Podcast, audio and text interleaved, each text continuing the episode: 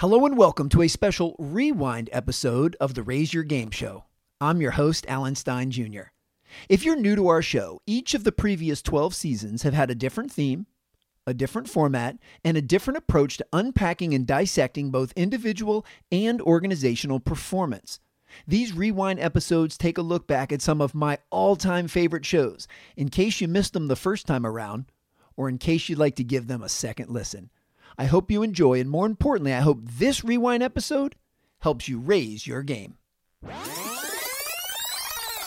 Would I rather be feared or loved? Um, easy, both. I want people to be afraid of how much they love me.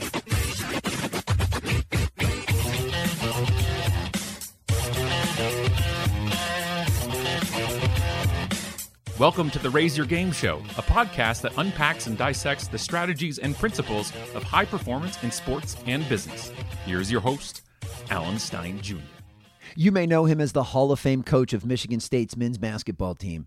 But did you know Tom Izzo's very first coaching job out of college was at a high school in Michigan? Did you know that his coaching tree includes Tom Crean of Georgia and Jim Boylan of the Chicago Bulls? Here are several isolated responses from an in person conversation I had with Coach Tom Izzo in Las Vegas at the USA Basketball Fantasy Camp back when I was the host of the Pure Sweat Basketball Show. We discussed the difference between being a great player and a great winner, why a player led team will always outperform a coach led team in the long run, and why the coaching community needs to spend more time investing in self development. Well, I think one of the things is finding guys that want to spend the time in the gym. You know, everybody thinks everybody wants to be a gym rat. There aren't as many gym rats as you think, and if in any any business, any occupation you're in, uh, if you don't want to be spending time to be great, uh, it doesn't matter who you got coaching you or who you got as a president of your company, you're not going to be successful. So, I take my hat off to a lot of my guys. They're they're kind of blue collar type guys that the culture is there now where we just believe in working our way into being great, and that's kind of the way we do it.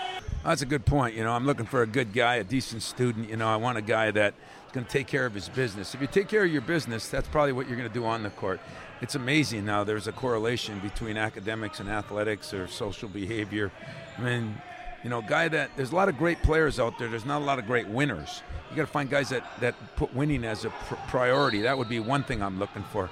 I'm always looking for tougher guys. Yeah. You know, I've been fortunate with a Draymond Green. You know, who's who's probably playing above the caliber that he can play because he's just so tough. And, sm- and the last one is smart guys, and I don't mean academically smart. I mean have high basketball IQs. Uh, last couple of guys in Draymond Green and in uh, Denzel Valentine, extremely high basketball IQ guys. How do you define toughness? Yeah, that's a good question, you know, because I, I toughness isn't the smash mouth that people would think, you know. Uh, there's mental toughness, there's ability to handle issues. Um, then you do got to be strong and tough. I think sometimes basketball is a prima donna sport. And, uh, you know, a lot of times I, I look for guys who played both sports, but it's getting harder to find now as we specialize. So, you know, guys that you know, I mean, I don't mind guys that if a guy's injured, I don't want him playing. If a guy's hurt, he should be playing. Gotcha. There's a big difference between being hurt and being injured. And uh, some guys can't play through injuries, can't play through fatigue. Uh, some of that is physical, and some of it is mental. I'm looking for physically and mentally tough guys.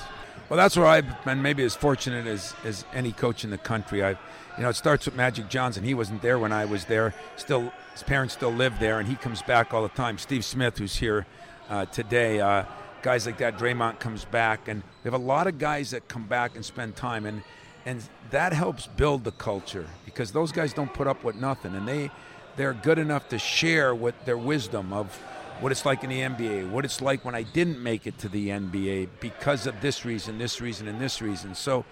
Uh, the culture is developed by the coach, but it's really developed by the players who played the game. And when those players buy in and feel that it's their program instead of my program. I got a saying in my locker room that a player coach team is much better than a coach coach team. And if it's a player coach team, that means that they've taken ownership. And if they take ownership in themselves and in their team, your chances for success triple. Say what? They're good enough to share what their wisdom of what it's like in the NBA, what it's like when I didn't make it to the NBA because of this reason, this reason, and this reason. So uh, the culture is developed by the coach, but it's really developed by the players who played the game. And when those players buy in and feel that it's their program instead of my program, I got a saying in my locker room that a player coach team is much better than a coach coach team. And if it's a player coach team, that means that they've taken ownership. And if they take ownership in themselves and in their team, your chances for success triple. Well, it is, and you know, ironically, last year we uh, we led the nation in three point shooting, and we were Yeah. like third in field goal shooting, and we got upset by Middle Tennessee State because they shot 58 from the field and 55 from the three, so our defense let us down. But what I do every year, I take pro football, basketball, baseball, and hockey, and then I look at college basketball and football.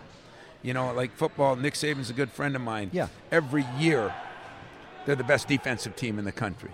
You know, you look at some of the teams that have won it on a year in, year out basis. Somebody's got the best goalie, the best defense. Somebody's got the best pitcher, the best defense. You know, it really comes down to defense wins championship.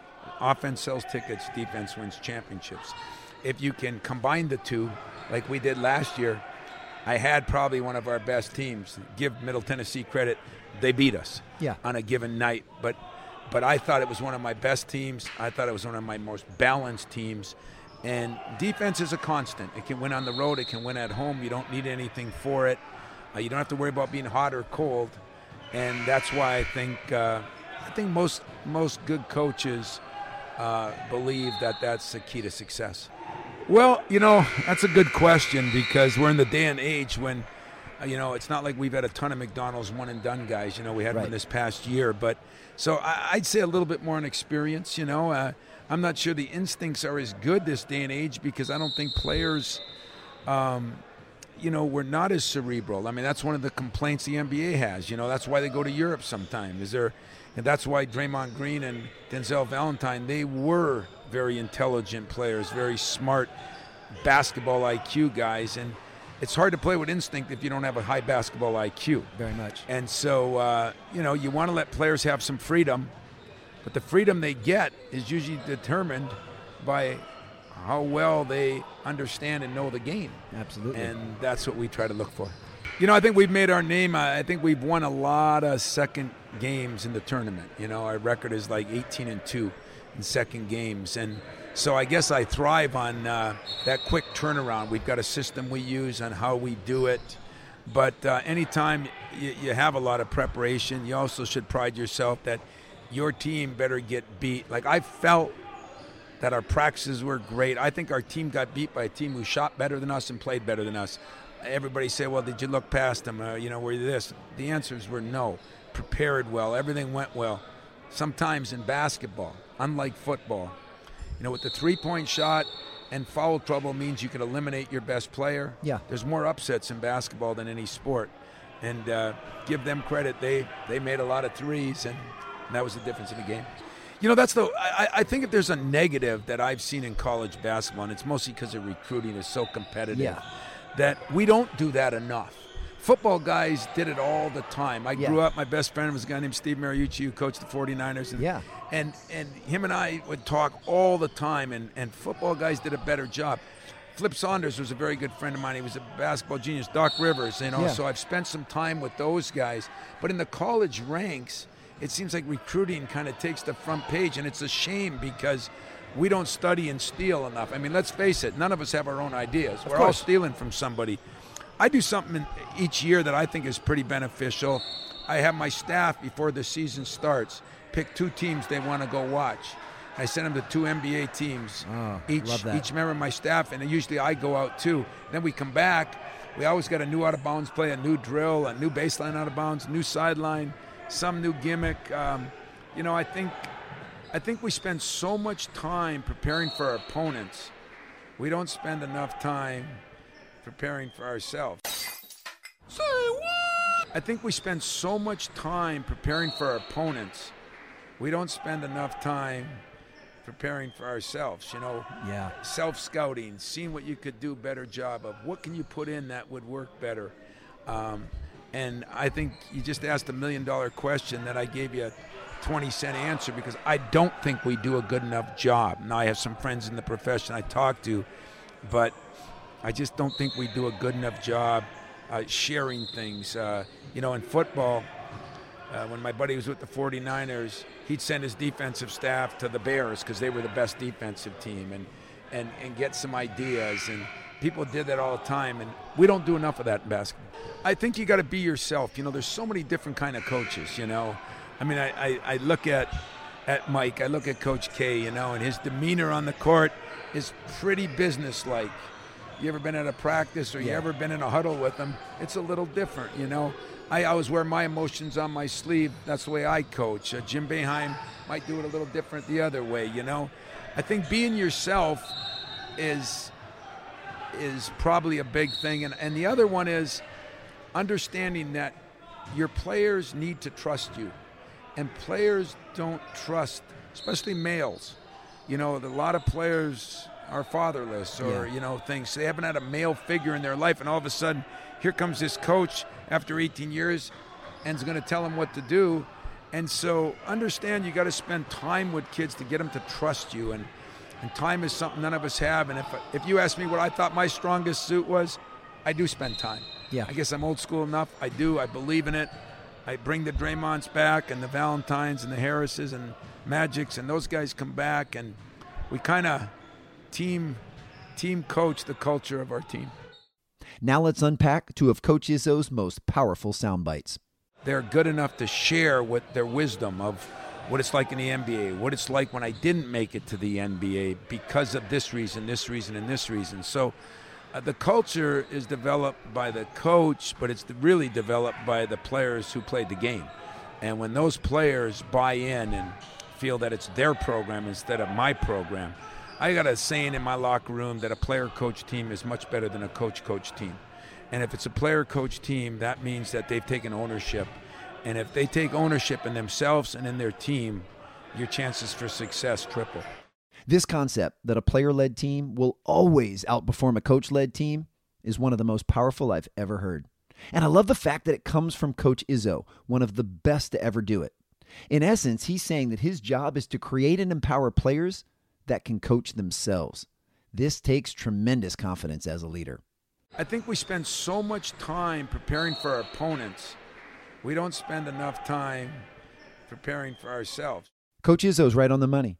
He's basically saying that in order to pour into others, you must pour into yourself first, which is another way of saying the old maxim you can't pour anything out of an empty cup. If you want to lead most effectively, you owe it to the people you serve to fill your bucket first and become the best version of yourself so that you can do that to the best of your ability. Well, that's it for this episode. Thanks so much for listening. But don't leave just yet. Please enjoy this story from the Raise Your Game audiobook. You can download yours today at audible.com, in iTunes, or anywhere audiobooks are sold. Belief is the way we turn our goals, even our dreams, into something attainable. It all first happens in our minds.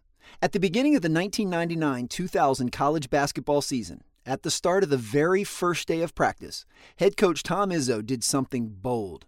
He had a ladder brought out to be put under the hoop, handed out a pair of scissors, and asked each player to climb up those steps and cut one snip of the net, a ritual that is completed by the winners of the national championship each year. The last night we play together as a team, he said, we're going to do this again, so I want you to practice it.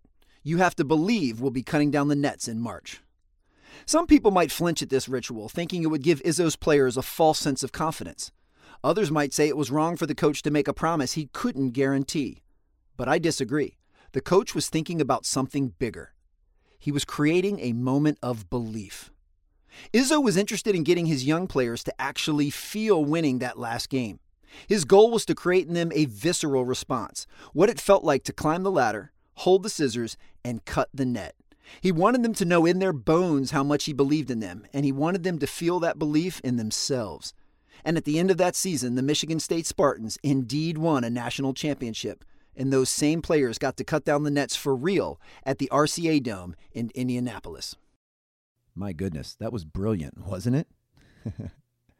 if you'd like info on my event keynotes, interactive workshops, and full day trainings, the programs I've done for companies like Starbucks, American Express, and Pepsi, please visit alansteinjr.com.